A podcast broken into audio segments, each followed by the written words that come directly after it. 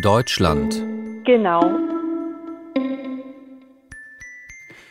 Millioner af unge tyskere og russere er faldet på slagmarkerne mellem Berlin og Moskva.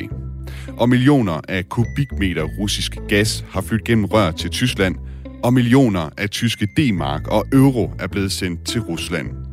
Den tysk-russiske historie er historien om forbrødring og krig, og med Putins invasion af Ukraine har forholdet mellem de to lande nået et nyt lavpunkt.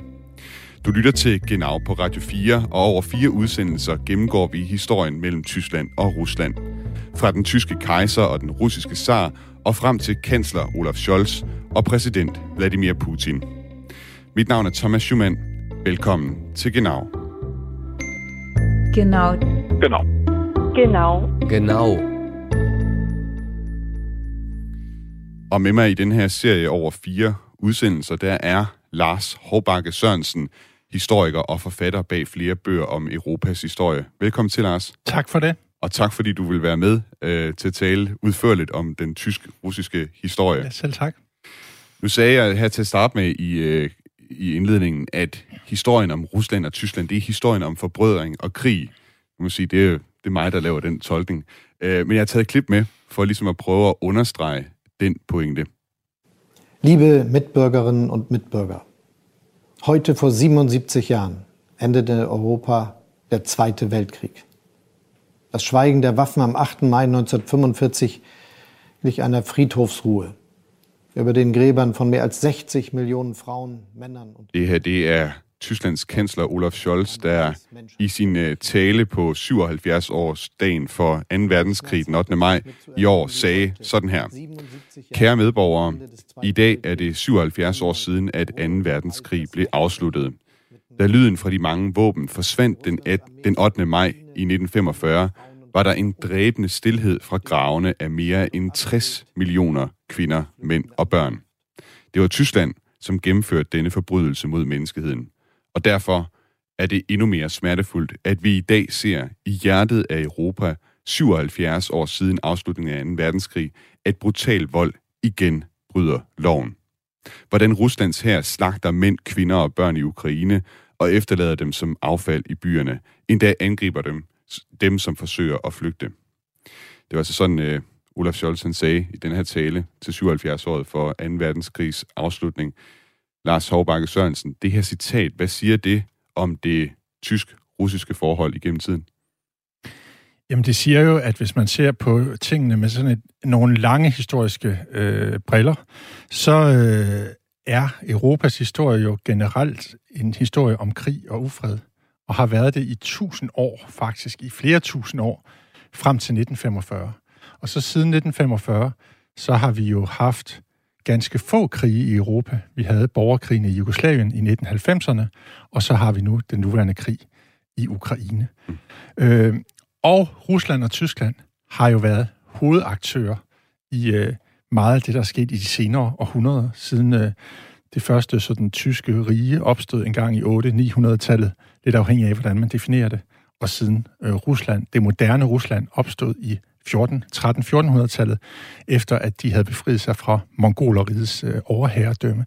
Så de seneste 7-800 år, der har det været Rusland og Tyskland, der har været nogle af de vigtigste stater i Europa. Og man kan jo gå langt tilbage i historien, når man vil tale om tysk-russisk øh, historie, men vi skal ligesom gå tilbage til et sted, og vi har fire udsendelser at gøre med.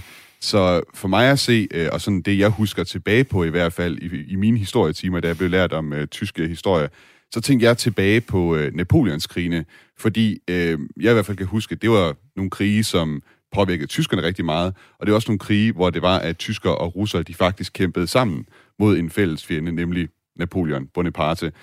Det var krige, som rullede hen over Europa i starten af 1800-tallet, og de franske tropper, de skyllede altså både ind over de tyske fyrstedømmer og kongeriger, og også ind over de russiske stepper. Lars, hvordan formede Napoleonskrigene Tyskland og Rusland? Jamen, de fik øh, afgørende betydning, og derfor er det også et rigtig godt sted at starte, fordi øh, det er jo et tidspunkt omkring år 1800, hvor ikke bare Tyskland og Rusland, men hele øh, Europa bliver omformet. Vi går ind i en moderne tid, hvor industrialisering begynder at betyde noget for alvor. Vi går ind i en tid, hvor, hvor de gamle magtstrukturer er i opbrud. Det vil sige, det her med, at kongerne og adelen, de er dem, der bestemmer det, det begynder at, at forsvinde. Der kommer en masse revolutioner. Vi starter med den franske revolution i 1789, og det er jo blandt andet på baggrund af den, at Napoleon, han i hvert fald officielt øh, ønsker at underlægge sig resten af Europa, fordi han vil have, have de her nye idéer fra revolutionen udbredt til resten af Europa. Men det ender jo med, at øh, Napoleon, han øh, faktisk øh, erobrer en meget, meget stor del af Europa, øh, opløser, opløser det, der hedder det, øh, reelt er det ham, der får opløst det, der hedder det tysk-romerske rige, som har eksisteret i cirka øh, 900 år på det her tidspunkt, siden 962. I 1806 bliver det officielt opløst af den sidste tysk-romerske kejser, fordi han frygter, at Napoleon ellers vil udråbe sig selv til tysk-romersk kejser. Og så går det jo fremad for Napoleon og Frankrig i de her krige, indtil det så vender over i Rusland i 1812 ved det store berømte slag i 1812, hvor russerne så begynder at trække, øh, trænge franskmændene tilbage derefter. Og det er jo noget, der har haft enorm betydning for den nationale selvforståelse i både Tyskland, Frankrig og Rusland. I Rusland kan vi jo bare se det ved, at en af de kendteste musikstykker, 1812-overturen, som er sådan en national, øh, nærmest form for nationalsang, øh, bare uden tekst, øh, skrevet af Tchaikovsky i 1880, jamen det handler netop om 1812-slaget, der hvor det vendte, og der hvor Rusland så øh, blev stort igen, efter Napoleon havde været ved at erobre det hele. Og den relation, som så opbygges mellem øh, Rusland og Tyskland, jeg kan også huske tilbage igen på min, på min, øh, på mine timer i, i tysk historie, at det er jo sådan, at, at da Napoleon han blev slået over i, øh, i Rusland, så er det jo bliver han jo også slået igen og igen, eller hvad skal man sige, trængt tilbage til Frankrig af både russiske og, og, og så også preussiske øh, tropper, så vidt jeg husker. Hvordan formede det Tysklands og Ruslands, altså nu kan man ikke tale om et egentligt Tyskland på det tidspunkt, men alligevel, hvordan var det med til at forme den relation, der var mellem de to lande? Jamen det gør jo, at de ligesom opdager hinanden, kan man sige, og man begynder at få et, øh, et positivt forhold til hinanden, fordi man har den der fælles øh, fjende i Frankrig. Og det er jo fuldstændig rigtigt, der var jo ikke noget, der hed Tyskland, et samlet Tyskland.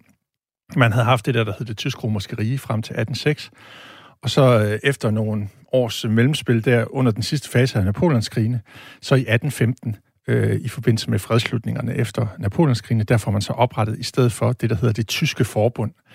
Øh, så det er jo noget, man bliver enige om på Wienerkongressen øh, i 1814-15, alle de europæiske stormagter mellem hinanden, hvordan man skal indrette øh, det nye Europa. Og der er Rusland og Preussen øh, som er et, en af de tyske stater på det her tidspunkt, jo er afgørende øh, spillere i, øh, i at få øh, reorganiseret Europa.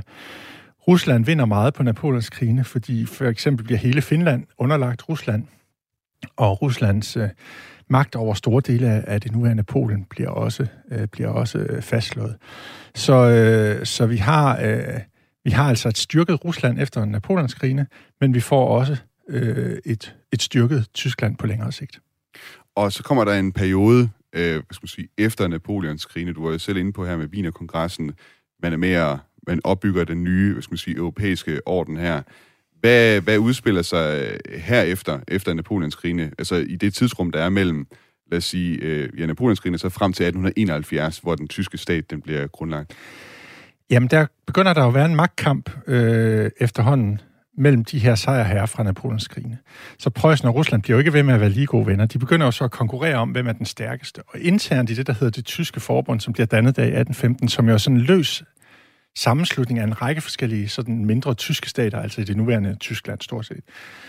Øh, internt i, i det her tyske forbund, der bliver der også en konkurrence mellem øh, de største og mægtigste af staterne, og det vil sige i første omgang, eller primært øh, Østrig og Preussen som jo begge to er en del af det her tyske forbund. Østrig er jo stadigvæk en del af hele det tyske område. Man regner ikke Østrig for noget særligt på det her tidspunkt. Det kommer først i, i 1867, da de skiller sig ud sammen med Ungarn.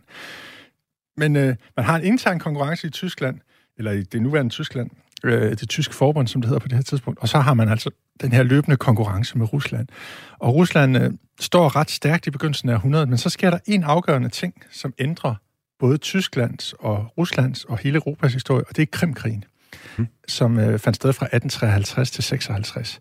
Krimkrigen foregår slet ikke i nærheden af Tyskland, men øh, det er en krig nede, som man kan høre på navnet, nede omkring Sortehavet, hvor øh, Rusland øh, slås mod øh, Osmaneriet, som støttes af Frankrig og Storbritannien.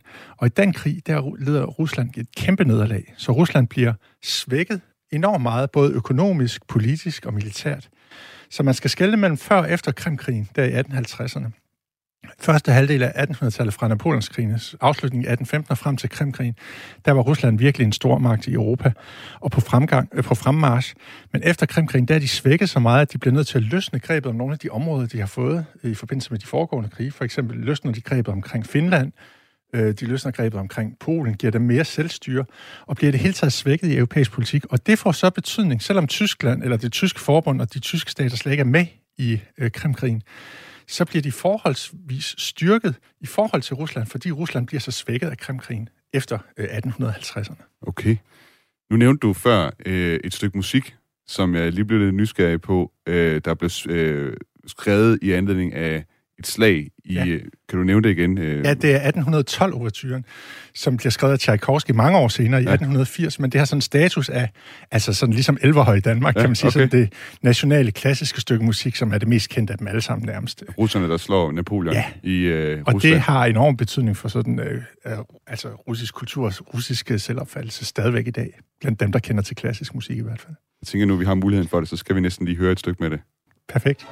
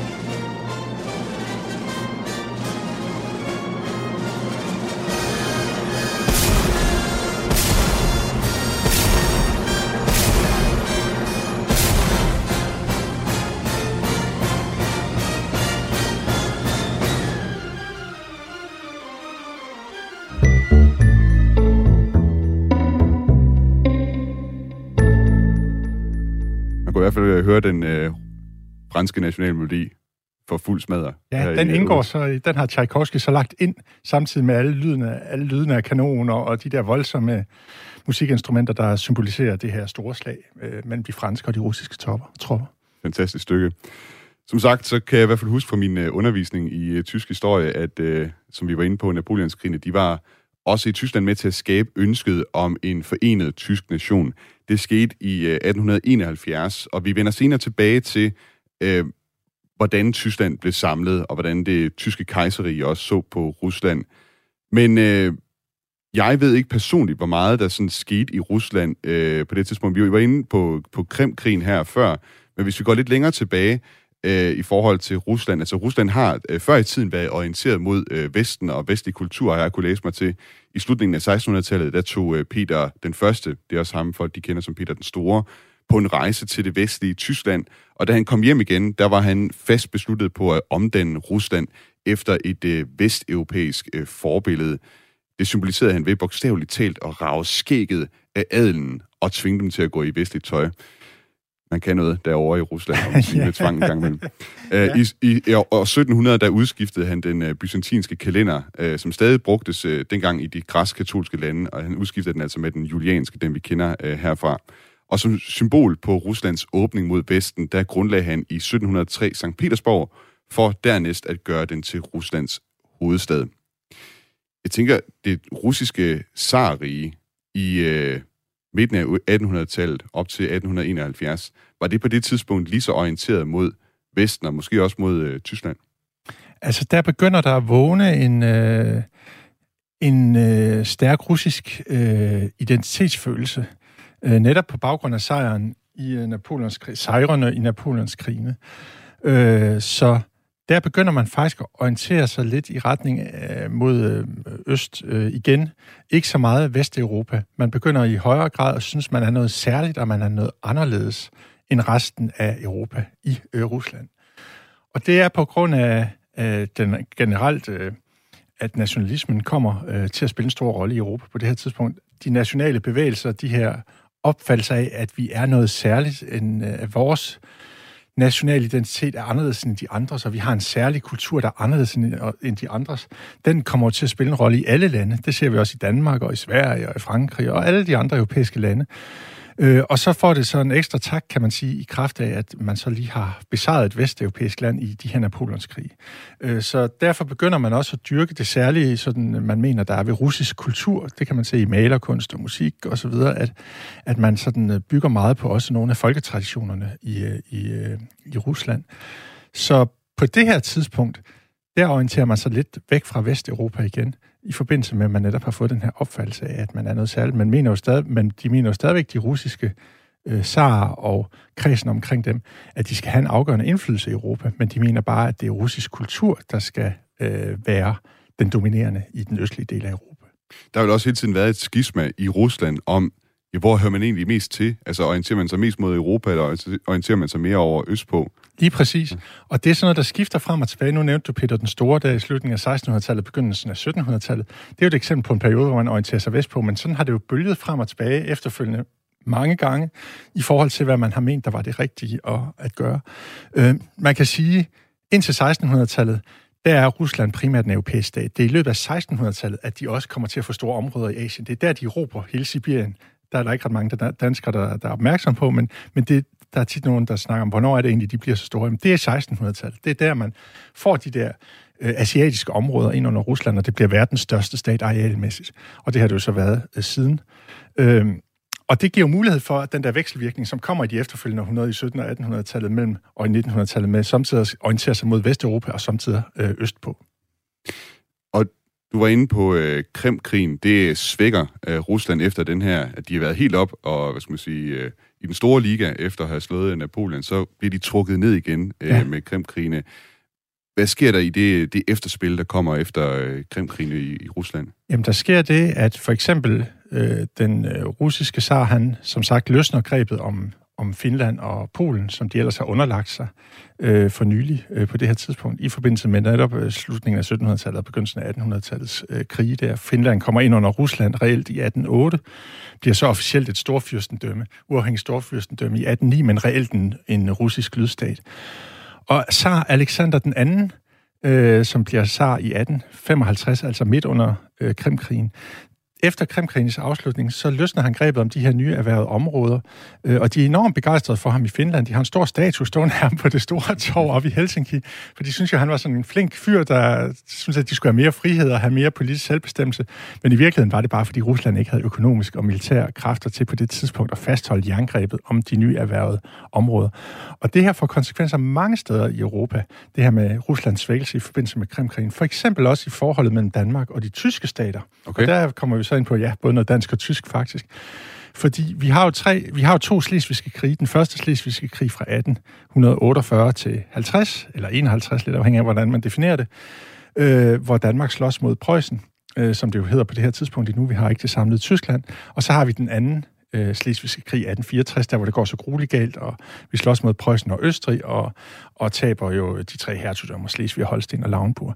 Og det er meget typisk, at den første Krimkrig, det er før, øh, i den første slesvigske krig, den ligger før Krimkrigen der kan Tyskland ikke rigtig, eller de tyske stater ikke rigtig gøre noget, fordi hvis de begynder øh, for alvor at ville erobre store områder fra Danmark, jamen øh, så ved de, at så vil Rusland reagere på det. Mm. Øh, og kan reagere på det, fordi de øh, har så stærk en her på det her tidspunkt, og er så stærke økonomisk også. Men efter Krimkrigen, der har Preussen mere frit spil til at lave ny krig mod Danmark, hvor de ved på forhånd, at nu vil Rusland ikke have kræfter til at gribe ind. Og okay. derfor så er det oplagt at sidde, hvis man er preussisk kansler, som Bismarck var, øh, og alle, hans, alle de tilsvarende folk i Preussen, og sidde og vente på en eller anden anledning til at angribe Danmark igen. Øh, og den kommer så med novemberforfatningen i 1863, da man får vedtaget en forfatning i Danmark, som, som tyskerne kan sige strider mod, mod, hvad man har aftalt. Men det er bare anledningen. Øh, man ved nu fra Preussisk side, at hvis man angriber Danmark, så kan Rusland den her gang ikke gribe ind. De har ikke kræfter til det, hverken politisk, økonomisk eller militært. Og derfor får det jo så den betydning, at Danmark bliver reduceret med næsten en tredjedel af sit areal og sin øh, befolkning. Øh, og det får jo også betydning på længere sigt, den her krig jo, for Tysklands samling. Fordi, og det er et af de få steder, hvor et af de få eksempler på, at Danmark spiller en rolle i verdenshistorien, ganske vist på en lidt uheldig måde, men øh, det er jo fordi Preussen og Østrig, de her to tyske stater, som begge to er de ledende stater i det tyske forbund, konkurrerer om at være den ledende stat i tysk forbund. Det er jo fordi, de kommer op og slås om, hvem skal have øh, det bytte, vi har fået fra Danmark ved at erobre de her områder. Hvem er skal, skal have, have glæde af dem?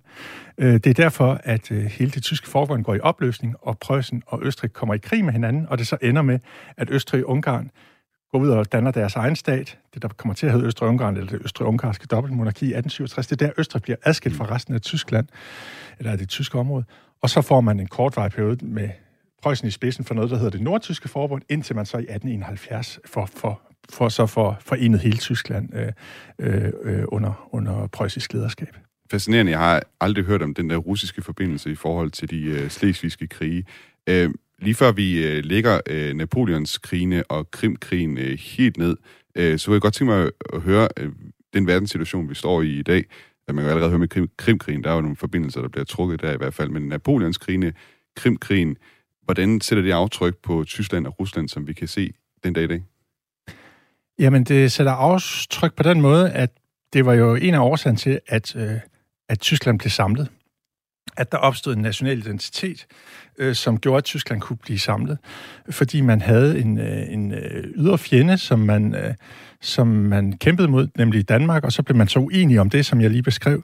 Og det gør jo så, at Østrig bliver skilt ud sammen med Ungarn, og så er der mere basis for, at resten af Tyskland, den nordlige og centrale del af Tyskland, det som så senere bliver til Tyskland, at øh, de kan blive enige om at blive samlet. Og så kommer der selvfølgelig, som man jo klassisk har sagt, øh, den fransk-tyske krig fra 1870 til 71 fra Frankrig og, og øh, det nordtyske forbund øh, under ledelse af Preussen er i krig med hinanden, som så bliver den, den endelige anledning til, at der bliver tysk national samling, og at man kan blive enige om at blive øh, forenet til noget, som så bare kommer til at hedde det tyske kejseri eller det tyske rige. Og, og hvad med i forhold til, til Rusland? Øh, jeg kunne forestille mig, at Napoleons krigene for eksempel har... Man har talt meget om, at Rusland vil gerne have de her bufferzoner over ja. mod, så det kan måske være første anledning. Det ved jeg ikke, at de har haft den der frygt for, at Vesten kommer og ruller ind over. Jo, præcis. Ja. Og, og efter Krimkrigene, der har vi jo altså, der har vi jo altså som sagt et, et stærkt svækket Rusland, og der, der er det jo så, at øh, Rusland lidt vender sig ind imod sig selv og siger, jamen så bliver vi nødt til at løsne grebet om de her bufferzoner, dog uden at frigive dem helt, fordi Polen blev først en selvstændig stat i 1918 efter, efter 1. verdenskrig, og Finland tilsvarende i 1917 i forbindelse med den russiske revolution. Men man løsner grebet om de her områder og trækker sig mere ind i, i sig selv for en stund, fordi det er, man, øh, det er man nødt til. Men man har stadigvæk ideen om, at man bør spille en stor rolle i Europa, og man opgiver netop ikke områderne, men prøver at give dem mere selvstyre, for at man trods alt kan bevare kontrollen over dem i et vist omfang. Vi er ved at nærme os et øh, nyhedsoverblik her på Radio 4, men øh, når vi vender tilbage, så skal vi tale om en af de helt store politiske skikkelser i 1800-tallets Europa.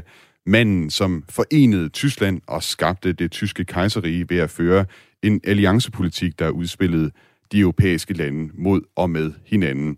Det er selvfølgelig det tyske kejseriges første rigskansler, Otto von Bismarck. Hvilken betydning han havde for Tyskland og Ruslands forhold dengang og frem til nu, det kommer vi ind på om lidt. Men først er altså her et nyhedsoverblik på Radio 4.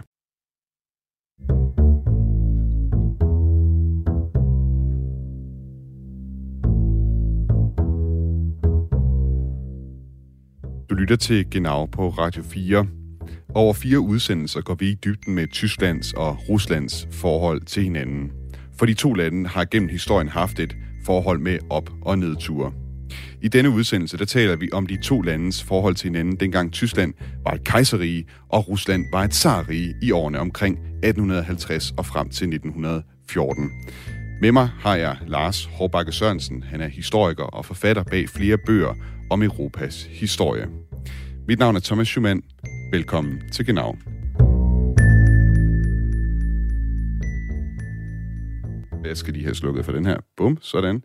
Og Lars Håbakke Sørensen, nu skal vi tale om øh, arkitekten bag det tyske kejserige, og hvordan han påvirkede Tysklands relation til Rusland. For man kan nærmest ikke tale om det tyske kejserige, europæisk politik i 1800-tallet, uden også at komme ind på Otto von Bismarck. Bismarck, han var tysk forbundskansler og senere rigskansler fra 1867 og frem til 1890. Og han gik også under navnet jernkansleren og er kendt for sin øh, omspændende alliancepolitik, som samlede det tyske kejserige, men som også samtidig startede krige og formede Europa og dets forhold til Rusland. Til at starte med, øh, helt kort, hvem, hvem var Otto von Bismarck? Jamen, han var jo en person, som forstod det her med at udnytte, at tiderne var ved at skifte at man var begyndt at have en tid, hvor det ikke længere var den gamle adel og kongerne, som øh, bestemte alting, men øh, at der var nye øh, ønsker i øh, den øh, europæiske befolkning rundt omkring, om at øh, den nye fremvoksende arbejderklasse, af bønderne, af borgerskabet, som øh, beskæftigede sig med den nye industrialisering osv., øh, også ville have noget at skulle have sagt. Øh, og han øh, blev kendt som jernkansleren, og, og det, det kommer af, at han, han simpelthen øh, ønskede at samle Tyskland øh, med magt og udnytte de her nationalistiske strømninger til at få samlet øh, Tyskland. Øh, han var meget skeptisk over for de her folkelige revolutioner, der opstod rundt omkring i 1830 og 1848 rundt omkring i øh, Europa, men ønskede altså også at at tage magten, kan man sige, gribe øjeblikket og tage magten, hvor der var de her store forskydninger i forholdet mellem de forskellige samfundsgrupper. Og det var så det, han udnyttede, da der så kom øh, blandt andet den fransk-tyske krig fra 1870 til 71, øh, til at få skabt en, en, en fælles tysk øh, nationalisme, i stedet for en nationalisme, som, som, gik und, øh, som kun fandt sted øh, blandt Preusser eller østrigere eller, eller bayere, eller hvem det nu kunne være i, øh, i øh, det, det tyske øh, område.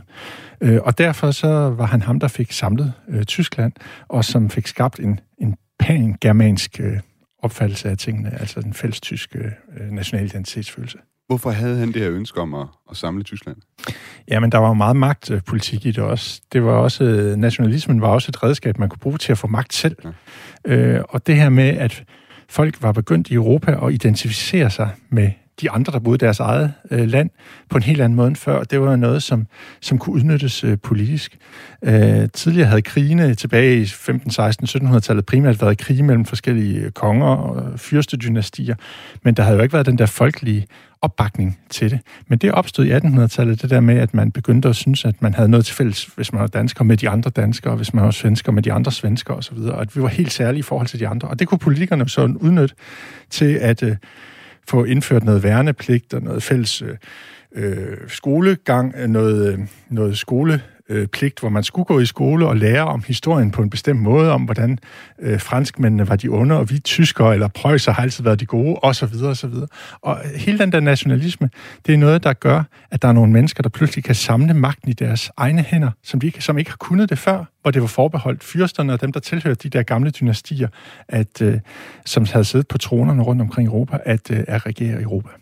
Der er jo nok en uh, særlig god grund til, at uh, Bismarck han også uh, bliver kaldt jernkansleren, ud over det her med, at altså, han, jo, før, han førte krig, øh, eller han var med til at uh, føre de her krige mellem først Danmark, uh, siden uh, Østrig og så uh, Frankrig.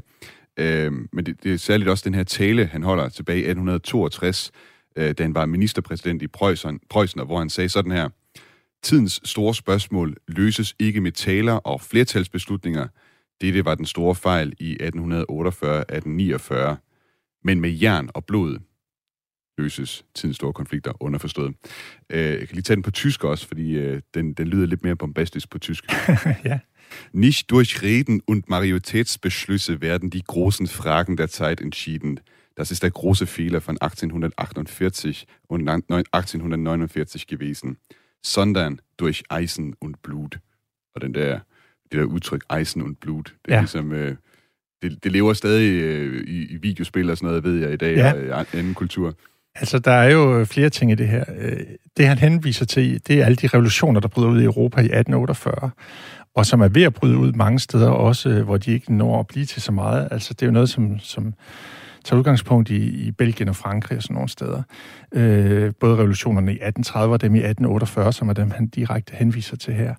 Og det er jo sådan nogle folkelige revolutioner, som uh, Bismarck uh, øh, er imod øh, skal udvikle sig til, at man får et øh, demokrati, som vi kender det i dag.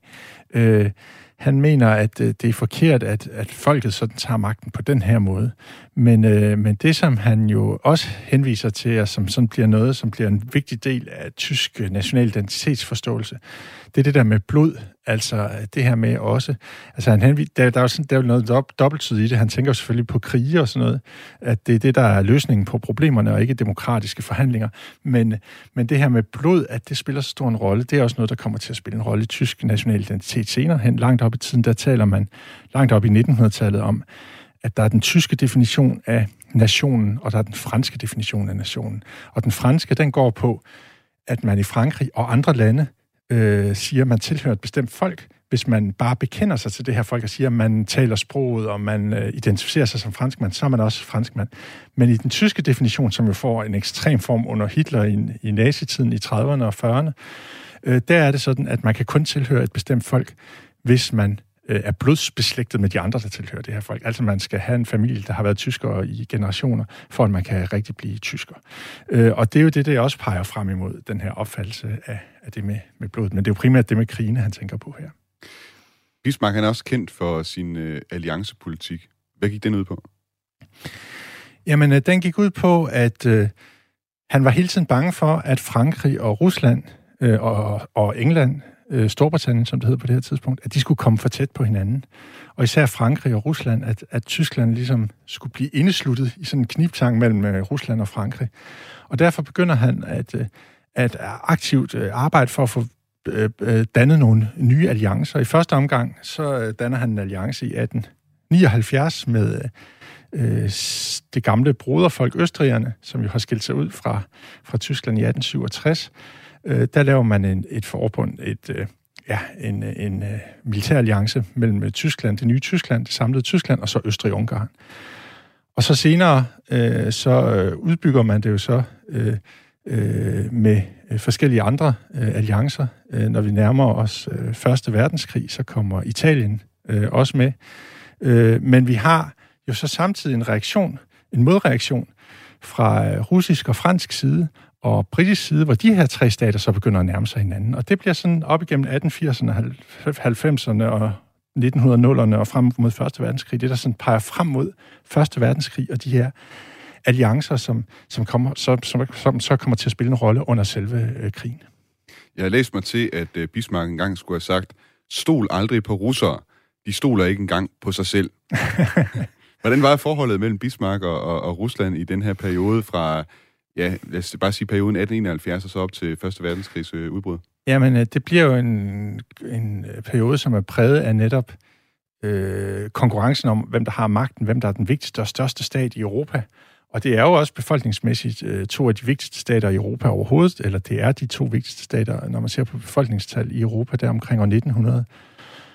Og så er der jo også en opfattelse i Tyskland i stigende grad af på det her tidspunkt, noget som jo bliver endnu mere efter Første Verdenskrig, at det tyske folk er noget andet end det russiske folk. Altså at de slaviske folkeslag er lidt mere ukultiveret, lidt mere usiviliseret.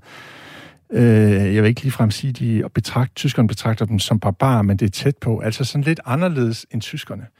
Øh, og tilsvarende er der en opfattelse den modsatte vej rundt blandt øh, russere, øh, og især i toppen af Rusland, at øh, de her vesteuropæiske politikere, at de er sådan lidt... Øh, de er lidt dekadente, de øh, holder sig ikke til de gode gamle værdier, og de har ikke den samme sådan den samme stålsatte folkesjæl, som russerne har. Så der er sådan en gensidig opfattelse af, at man er bedre end de andre, øh, og at de andre, de er sådan lidt nogle øh, øh ikke så gode mennesker, som, som de selv er. Man vil sige, den der opfattelse af, af Vesteuropa som dekadent, ja. det er jo noget, man ser meget også i retorikken i dag fra, ja. fra Putin og hans øh, Helt klart, og det er derfor, det er så super spændende at se det hele i sammenhæng, fordi de der tanker, de lever jo meget videre på trods og på tværs af alle de her voldsomme politiske begivenheder og krigsbegivenheder, der finder sted op igennem 1800- og 1900-tallet.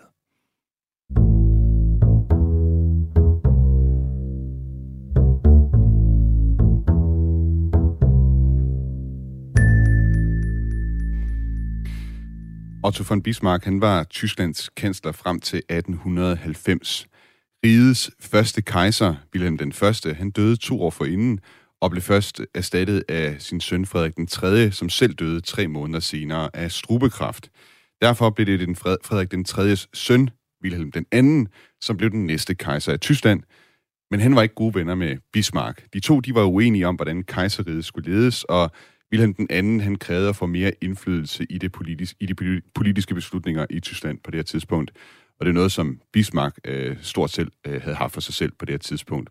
Og det ledte altså til, at øh, Bismarck han blev afsat som kansler i øh, 1890. Der er det her berømte øh, billede, eller hvad skal man sige, en øh, satiretegning måske på det her tidspunkt hedder det vel nok, der, han, der, der har titlen Lossen øh, går fra bord, øh, hvor man ser Bismarck, der går af skibet, og så er det ellers øh, Wilhelm den anden, der står op og er kaptajn på øh, skibet. Hvad var det for en tid, øh, Lars Hårbakke Sørensen, som øh, Tyskland gik ind i, efter at Bismarck forlod posten som kansler? Jamen, det er en tid, hvor der i stigende grad bliver sociale og politiske og økonomiske modsætninger og spændinger i hele det tyske område. Allerede under Bismarck i 1880'erne, der øh, er der jo en voksende arbejderklasse, som øh, begynder at få mere og mere magt, fordi man får en øh, voldsom industrialisering i Tyskland i 1880'erne og 90'erne omkring år 1900, og det er der, Tyskland også overhaler Storbritannien som den førende industrimagt i Europa faktisk, øh, med al deres øh, stål- og jernindustri og alle de her forskellige ting. Og øh, kemisk industri og så videre. Man, man kan blive, blive ved. Og de, øh, de her, øh, den her nye arbejderklasse, som kommer frem i 1880'erne, og der bliver flere og flere af dem, det er jo sådan nogen, som, øh, som Bismarck også håndterer, forsøger at håndtere øh, på to måder. Dels så laver han nogle forbud mod, at, øh, de må, øh, at de må have politiske aktiviteter indimellem, men så samtidig så prøver han jo, og det er meget interessant, at forebygge øh, oprør fra arbejderne ved at lave nogle sociale reformer. Så samtidig med, at han er den her hårde kansler i udenrigspolitikken, og også slår hårdt ned på socialisterne i det omfang, han kan komme til det, så laver han altså også forskellige sociale reformer der i løbet af 1880'erne, som, øh, som betyder, at, eller som han håber på, kan være med til at dæmpe arbejdernes utilfredshed med, at de ikke rigtig har noget at skulle have sagt politisk, og at de er meget fattige i forhold til, til borgerskabet, som han jo repræsenterer. Øhm, og efter han er død, så fortsætter man lidt den her kurs med at, at lave reformer indad til, og så skærper man så yderligere alliancepolitik, når vi ser på det udenrigspolitiske. Så der er de der to ting, øh, som, som finder sted sideløbende. Øh, at man prøver at tæmme arbejderklassen internt ved at lave reformer, og, og kombineret med at slå hårdt ned på dem, når de, de øh, bliver alt for voldsomme i demonstrationer osv., og så samtidig, så prøver man virkelig at få skærpet det der med, at man har nogle venner i Europa, hvis det skulle komme til en, en første verdenskrig. Og det er jo mærkeligt ved første verdenskrig er jo, at der er mange, der går og venter på, at den skal komme på et eller andet tidspunkt. Det er sådan noget, som folk på et eller andet tidspunkt, eller i de første år af 1900-tallet går i, i flere år og taler om, at nu kommer der jo nok snart en krig, der kan rense luften osv. Så, videre. så det er sådan en krig, som alle går og forbereder sig på i flere år faktisk, indtil den så først bryder der i 1914. Og hvad med over i uh, Rusland, hvad skal man sige, relationen mellem Tyskland og Rusland, hvordan blev det påvirket af, at uh, Bismarck, uh, Tysklands lo, los, går fra bord? Jamen, det bliver påvirket på den måde, at alle hans personlige aversioner mod Rusland, de kommer til at træde lidt i baggrunden, kan man sige. Fordi han har jo meget sådan et personligt had mod russerne. Men, men samtidig så aftager spændingerne gen, ikke generelt mellem Rusland og, og, øh, og Tyskland af andre grunde. Blandt andet fordi man har, har iværksat de der sociale reformer, jeg nævnte før, i Tyskland. Og det har de russiske zar jo ikke gjort. Øh, bundet, både bundebefolkningen og arbejderbefolkningen i øh, Rusland er meget, meget undertrykt i forhold til, hvad, det er, hvad, hvad vi ser i mange andre lande i Europa på det her tidspunkt. Og der er jo uro i Rusland, når man får den første russiske revolution, eller den lille russiske revolution, som den samtidig bliver kaldt i 1905, hvor Saren øh, bliver nødt til, på grund af et kæmpe oprør imod ham, at gå med til at oprette Dumaen, for eksempel, eller en form for parlament. Men jo, han er jo ikke reelt øh, villig til at give, øh, altså, øh, give ret meget indflydelse til de her nye politiske institutioner, der bliver oprettet, og de folk, der sidder i dem. Men det er sådan et, et, et skridt i retning af en form for demokrati, som jo slet ikke er så vidtgående som det, man ser i mange andre lande på det her tidspunkt. I Danmark er vi jo begyndt at få nærmest rent øh, almindelig demokrati øh, siden systemskiftet 1901. Men, øh, men Rusland indførte altså i et begrænset omfang, men russerne bliver irriteret over, at vesteuropæerne hele tiden indfører det der demokrati mere og mere, fordi så, så kommer der jo også pres på dem, fordi arbejderklassen jo koordinerer på tværs af landegrænserne. Det er jo en meget international arbejderklasse, og lederne af arbejderklassen, de øh, ved jo godt, hvad der foregår i de andre lande. Og derfor er det jo til stor irritation, som sagt, for russerne, at for eksempel Tyskland øh, går mere og mere i øh, demokratisk retning i, i de her år, og mere og mere laver sociale reformer, og i møde øh, kommer nogle af kravene fra, øh, fra, øh, fra arbejderne og de andre samfundsgrupper. Der er vel også en anden øh, forskel. Du er selv inde her på de, de reformer, der blev gennemført i Tyskland, men som ikke rigtig blev gennemført på samme måde i, i Rusland. Men med til det hører måske også, at, at jo Tyskland jo buller afsted som industrination. Det er vel ikke helt det samme, der sker i, i Rusland? Nej, altså det er en meget gammeldags samfund på det her tidspunkt, og det er landbruget, der stadigvæk spiller en rolle. Der er utrolig mange fattige øh, landarbejdere og bønder og husmænd i, øh, i Rusland. Og øh, en af grundene til, at der ikke rigtig kommer mere vækst i landbruget, øh, og vækst, som man så kan omskabe til industrialisering, øh, fordi man, øh, ja, altså det kan man ikke, fordi man, øh, man ikke har noget økonomisk vækst i landbruget, det er jo, at, at man har nogle meget ufrie bønder. Man bliver ved med at have nogle forhold, der minder om det, man har tilbage i 1700-tallet og 1800-tallet kaldt livegenskabet. Livegenskabet, altså det her med, at det har man rigtig lang tid op i Rusland, øh, langt op i tiden, at, at bønderne nærmest er, er godsejernes personlige ejendom, øh, en form for slaver næsten. De kan gøre med, hvad de vil, også i juridisk forstand dømme dem helt vilkårligt øh, og straffe dem, som de vil og sådan noget. Altså, det er et helt, helt andet samfund end i store dele af Vesteuropa. Man har også øh, rester af livegenskabet i, i netop det tyske område øh, langt op i tiden. Men generelt i forhold til Vesteuropa, så er Rusland meget bagefter, både med hensyn til demokratiske og sociale reformer, og med hensyn til, hvordan man behandler bønder og arbejder. Var det mest øh, misundelse, beundring, irritation, eller hvad var det for en følelse, man sad med i Rusland over for, for Vesten og Tyskland? Jamen, russerne, de russiske ledere prøver jo at udnytte øh, nationalismen til at og, kan man sige, fortælle befolkningen, at øh, det er Vesten, der er dekadent, okay. og at øh, vi har den rigtige måde at gøre det på. Øh, det kan godt være, at de reelt øh, øh, føler en stor irritation over, at de sakker bagud, både økonomisk og på mange andre øh, måder. Men øh, det er jo ikke det billede, de tegner af befolkningen. De styrker netop den her kulturpolitik med at fremhæve det særlige russiske, at vi er særlige vi er særlig gode i forhold til de vesteuropæiske befolkninger, og vi gør, vi er mere ægte, og vi gør tingene på den oprindelige måde. Og det er jo også derfor, at de fremhæver, det er også derfor, som vi talte om øh, for lang tid siden, at øh, for eksempel i kulturlivet, at man får øh, Tchaikovsky, øh, komponisten der til at skrive 1812-overturen om, om sejren over Frankrig netop i 1880. Det er ikke noget tilfælde, at det er den periode i slutningen af 1800-tallet, fordi det er der russerne ligesom skærper kulturkampen mod Tyskland, kan man sige der kom det stikord dekadent igen i forhold til russernes syn på, på Vesten. Jeg synes, det er sjovt, det, det dukker op igen og igen, øh, mens vi taler her. Ja, men det er netop noget, der er gennemgående, og som jo også øh, præger øh, Sovjetunionens retorik i virkeligheden under den kolde krig og Putins øh, Rusland i dag, at der er den der opfattelse af, at vi er bedre end Vesten, og det er derfor, at øh, vi skal bekæmpe dem.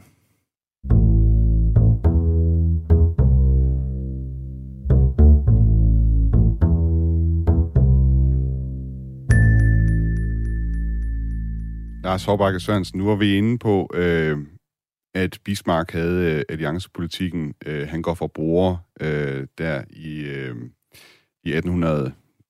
Skal de se her, hvornår det var. Var det 1890? 90, ja. Han blev 90, afsat ja, i 1890, ja. yes. Det var sådan, det var. Øh, den rolle, Tyskland havde øh, dengang, øh, kan man sammenligne, altså den rolle som alliancemager, kan man sammenligne den på nogen, nogen måde med den rolle, landet har i dag, i forhold til konflikten mellem Rusland og, og EU? Ja, man kan sige, at øh, det her med, at Tyskland spiller en afgørende rolle, øh, det har jo ikke ændret sig. Men det er på en helt anden måde i dag, øh, og har været det siden 1945.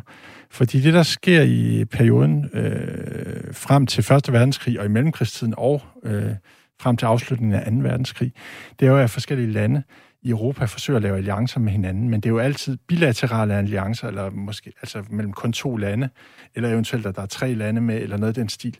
Men det der med at lave et stort fælles europæisk samarbejdsprojekt, som man jo gør med EF, som så senere bliver til EU, og i det hele taget med alle mulige former for bredt internationalt samarbejde, som man ser med FN øh, på verdensplan, men også med NATO, altså det vesteuropæiske forsvarssamarbejde øh, fra 1949. Det er jo sådan noget, man slet ikke rigtig kender noget til før tiden efter 2. verdenskrig.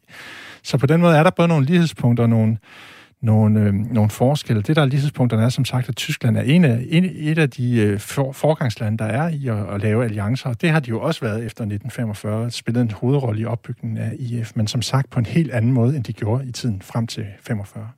Nu kan man sige, øh, vi har parkeret sådan den historiske turbus øh, sådan lige før Første Verdenskrig. Og du var selv inde på, at øh, op til Første Verdenskrig er der folk, der taler om, der kommer nok snart en stor krig. Nu står vi i en situation, hvor at øh, russiske øh, tropper har invaderet øh, Ukraine, og der bliver restet øh, med sablen, særligt overfra, måske virker det i hvert fald som, øh, som om. Øh, og der er også folk, der taler om, der kunne udbryde en større krig, for så vidt. Den situation, som de stod i op til Første Verdenskrig, hvad er der af paralleller mellem det, og så den situation, vi ser i dag? Noget af det, som er parallellen, det er, at man, øh, at man spiller på den her øh, nationalisme. At man spiller på det her med, at der er nogle folkeslag, som, øh, som øh, burde høre med nogle steder, hvor de ikke hører med øh, i dag. Altså, der er mange paralleller til tiden op mod øh, Første Verdenskrig i det, det her med at få, få nogle landegrænser, som svarer til, hvor, hvor befolkningens øh, nationale grænser går mellem hinanden, hvem der opfatter sig som tyskere, hvem der opfatter sig som russere, og hvem der derfor bør høre med i hvilke statsdanser. Det er endnu tydeligere frem mod 2. verdenskrig i 1930'erne, men den tendens, der allerede er der frem mod 1. verdenskrig. Og øh, det, der er den store forskel, er jo så, at selvom vi har en situation i dag, hvor, hvor det er, vi har den her øh, voldsomme krig i Ukraine, så er der trods alt øh, meget mere internationalt samarbejde mellem alle de andre lande end lige præcis Rusland, øh, og, og, og ja, øh, mellem, mellem alle de andre lande end, øh, end, end, øh, end Rusland, som gør, at vi har øh, en helt anden situation alligevel så. Øh, fordi de andre lande har jo i kraft af for eksempel NATO og EU opbygget et tæt samarbejdsforhold allerede på forhånd, inden den her krig bryder ud. Og øh, det gør, at man meget hurtigere kan koordinere indsatsen i forhold til Rusland mellem de vestlige lande, end man kunne øh, mellem forskellige lande frem mod 1. verdenskrig, og for den sags skyld frem mod 2. verdenskrig. Så der er både nogle, nogle, nogle ligheder, der er nogle, øh, nogle forskelle. Nu nævnte du også selv, at, at grænserne derop til 1. verdenskrig, altså de nationale grænser, landegrænserne, kan man også sige, blev også trukket skarpere op, eller følelsen af, hvem man var. På det tidspunkt, der grænsede Tyskland vel også mere eller mindre op til Rusland skal man vel heller ikke glemme, altså at Tyskland strakte sig mere over øst på på det tidspunkt, og Rusland, nu kan jeg ikke helt huske min geografi for det. Det er fuldstændig rigtigt, fordi ja. Polen var jo væk fra verdenskortet. Ja. Øh, efter Polens tre delinger i slutningen af 1700-tallet, hvor det blev delt i tre omgange efter nogle forskellige krige i løbet af 1770'erne og 90'erne, mellem netop Rusland, Preussen og Østrig. Så Polen er der jo ikke som den der stat, der ligger mellem Rusland og, og Tyskland, som den jo bliver igen øh, oprettet som i 1918 efter Første Verdenskrig. Så, så det er rigtigt, der er, øh, der er en meget mere direkte kontakt mellem Rusland og Tyskland, end der er øh, efter øh, Første Verdenskrig. Måske også kulturel udveksling, det ved jeg ikke. Var der det? Jo, det er der, øh, og der er jo det, det mærkelige, at der er både kulturel inspiration med nabolandet, og så samtidig så er det jo nabolandet, som man øh, identificerer sig op imod. Sådan har vi det jo altid med, med de lande, der ligger tæt på os. At på den ene side, så er det i virkeligheden nogle af dem, der minder mest om, øh, om os selv, fordi selvfølgelig bliver de inspireret af hinanden, for eksempel kulturpersonligheder, malere, øh, arkitekter, øh, komponister osv. osv. Øh, man bliver inspireret af de øh, strømninger, der er i nabolandet, men samtidig så er det også nabolandet, man opbygger fjendebilleder op imod. Det er jo det samme, som vi har mellem Danmark og Tyskland, for lige at, at, at sige, hvad det svarer til i løbet af 1800-tallet. Danskerne har i løbet af 1800-tallet jo opbygger i løbet af 1800-tallet og begyndelsen af 1900-tallet en forestilling om, at vi er helt vildt anderledes end tyskerne. Tyskerne er de onde, og vi er de gode. Samtidig er der ikke noget land, vi importerer mere kultur fra end netop Tyskland. Alle vores juletraditioner kommer stort set fra Tyskland eksempelvis.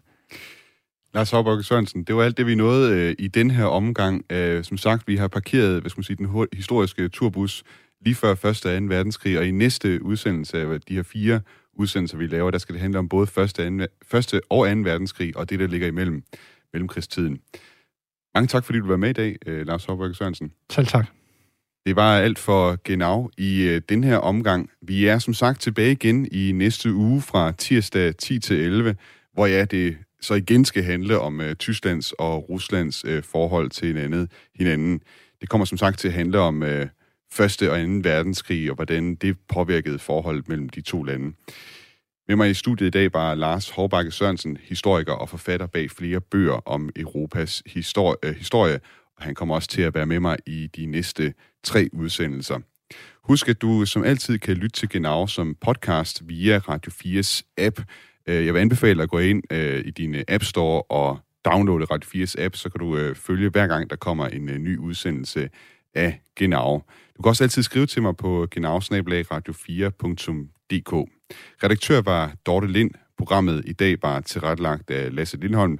Mit navn er Thomas Schumann. Tak fordi du lyttede med. Auf Wiederhören.